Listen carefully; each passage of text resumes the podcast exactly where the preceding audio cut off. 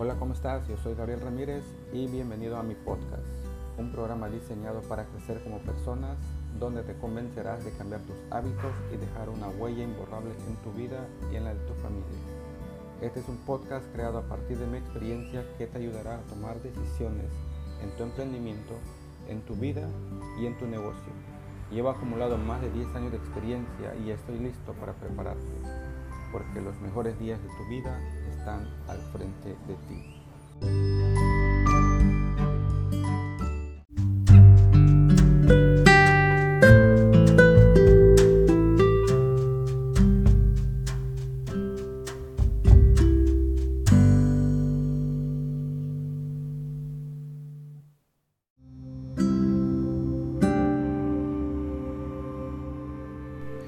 Bienvenido, bienvenida al episodio número 2 de mi podcast Un viaje, una vida.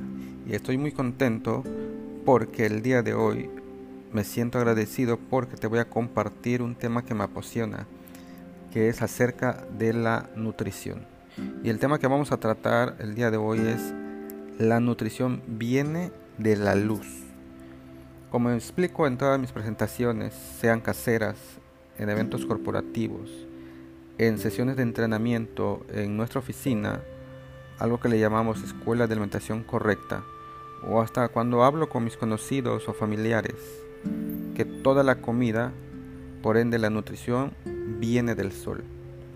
Cuando los rayos de luz, que llevan fotones, cargados de información electromagnética hasta la Tierra, la atmósfera es la que condensa esa radiación y podemos tener luz como la conocemos en nuestra realidad física. El universo es oscuro allá afuera. Aquí, en la Tierra, en nuestro planeta tenemos luz gracias a ese gran condensador que se llama atmósfera que permite que muchas cosas sucedan. Esto me trae un recuerdo cuando yo escuché por primera ocasión al doctor Colbert cuando explicaba el significado de nutrición. Yo escuché decir al doctor que nutrición significa camino hacia la luz, es decir, camino hacia Dios. Entonces, los fotones impactan a toda la superficie de la Tierra y especialmente a los demás elementos como el agua, el aire y por supuesto a la vegetación y fauna del planeta. Con la luz y gracias a la atmósfera tenemos todos los colores del espectro luminoso, algunos resuenan más que otros, pero más allá del infrarrojo y más arriba del ultravioleta no podemos ver. Algunas aves, insectos y otros pueden mirar a los lados del espectro, pero nosotros tenemos las bandas de los colores del arco iris para relacionarnos. Cuando estas unidades de luz condensadas, que Albert Einstein los llamó fotones, impactan en la vegetación, hacen algo maravilloso llamado la fotosíntesis. En pocas palabras, es un acto cuasi mágico por el cual las células vegetales, por medio de sus dínamos llamados cloroplastos, logran captar esa radiación del sol y traducirla en forma tangible como azúcar o carbohidrato.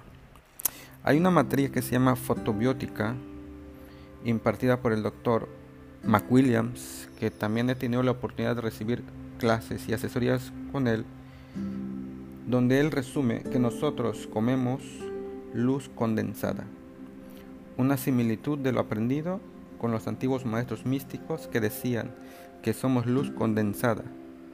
Hay varias formas de nutrirse de la luz.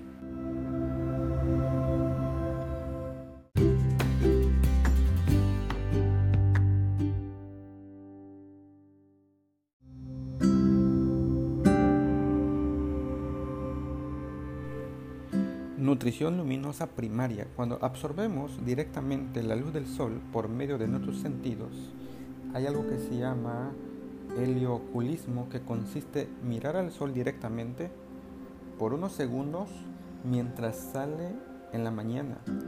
Eh, igual acá me trae un recuerdo cuando mi abuelo todas las mañanas lo primero que hacía al salir era observar el sol E, esta antigua práctica lo hacían en la India antigua los rishis, los yogis, y en nuestro territorio llevaban a cabo saludos al sol desde miles de años.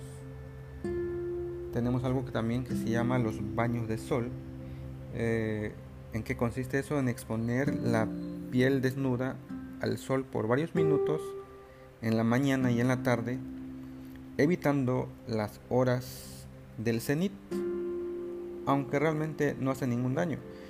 Esta manera es como desarrollas un callo solar y dejas de depender de ayudas tóxicas externas como protectores solares cargados de químicos.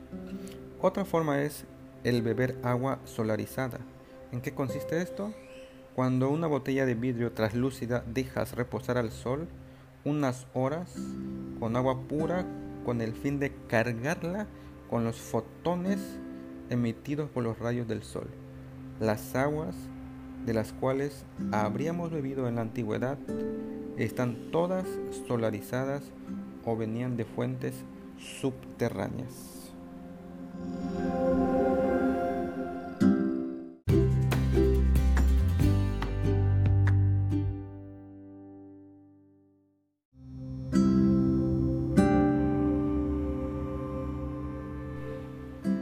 Nutrición luminosa secundaria.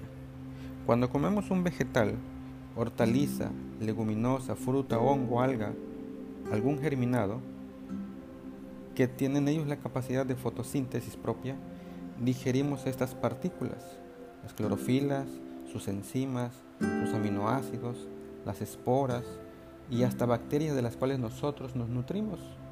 Comemos sol condensado en la lechuga que llevamos a nuestra boca.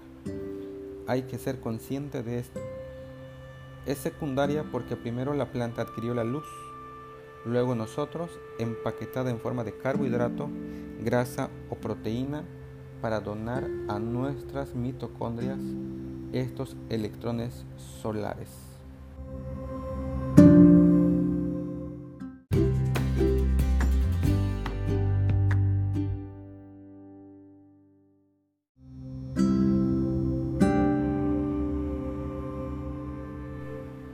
Nutrición luminosa terciaria.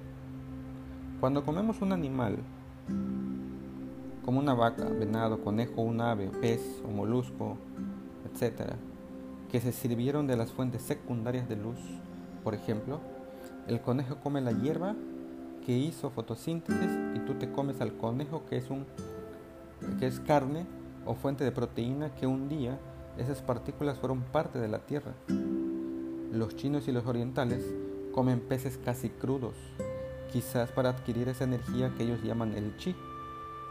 Los indios americanos cazaban al bisonte y también ciertas partes se comían crudas en ese instante para adquirir la frecuencia o la fuerza del animal. Hay muchos ejemplos de esto en el mundo.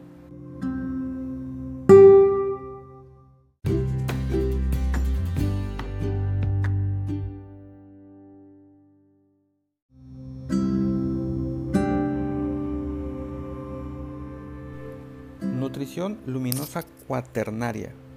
Cuando comemos un alimento refinado o procesado, envasado, enlatado, por ejemplo, eh, una torta hecha con pan de trigo que fue molido, cernido, gasificado, añadido tóxicos como la azodicarbonamida o bromuro, a la que han echado azúcar refinada, colorantes artificiales, grasas saturadas y luego cocinado a 300 grados en un horno, puesto luego en un empaque y dejado en refrigeración o bajo luz artificial, o cuando comemos, no sé, un atún enlatado que fue pescado hace meses, congelado, cocido y enlatado con formaldehído, entonces lo que estamos comiendo es que una comida sin luz.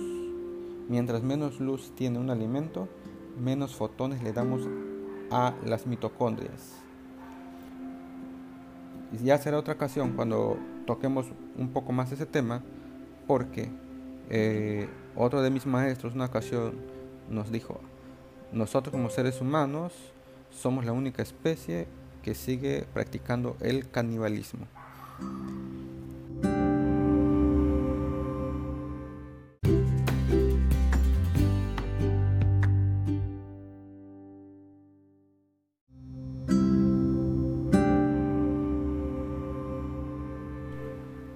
En resumen, entonces, ¿qué es nutrición?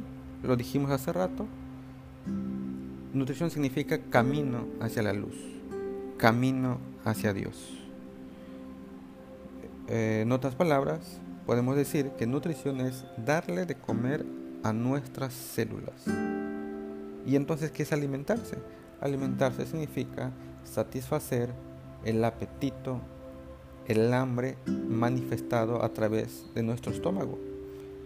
¿Y qué es la nutrición luminosa? Usar principalmente formas primarias, secundarias y terciarias de luz, alejándonos lo más posible de formas cuaternarias que en vez de darnos fotones, nos la roban. Si te gustó este podcast, no dudes en compartirlo a la persona que le puede interesar esta información. Hasta la próxima.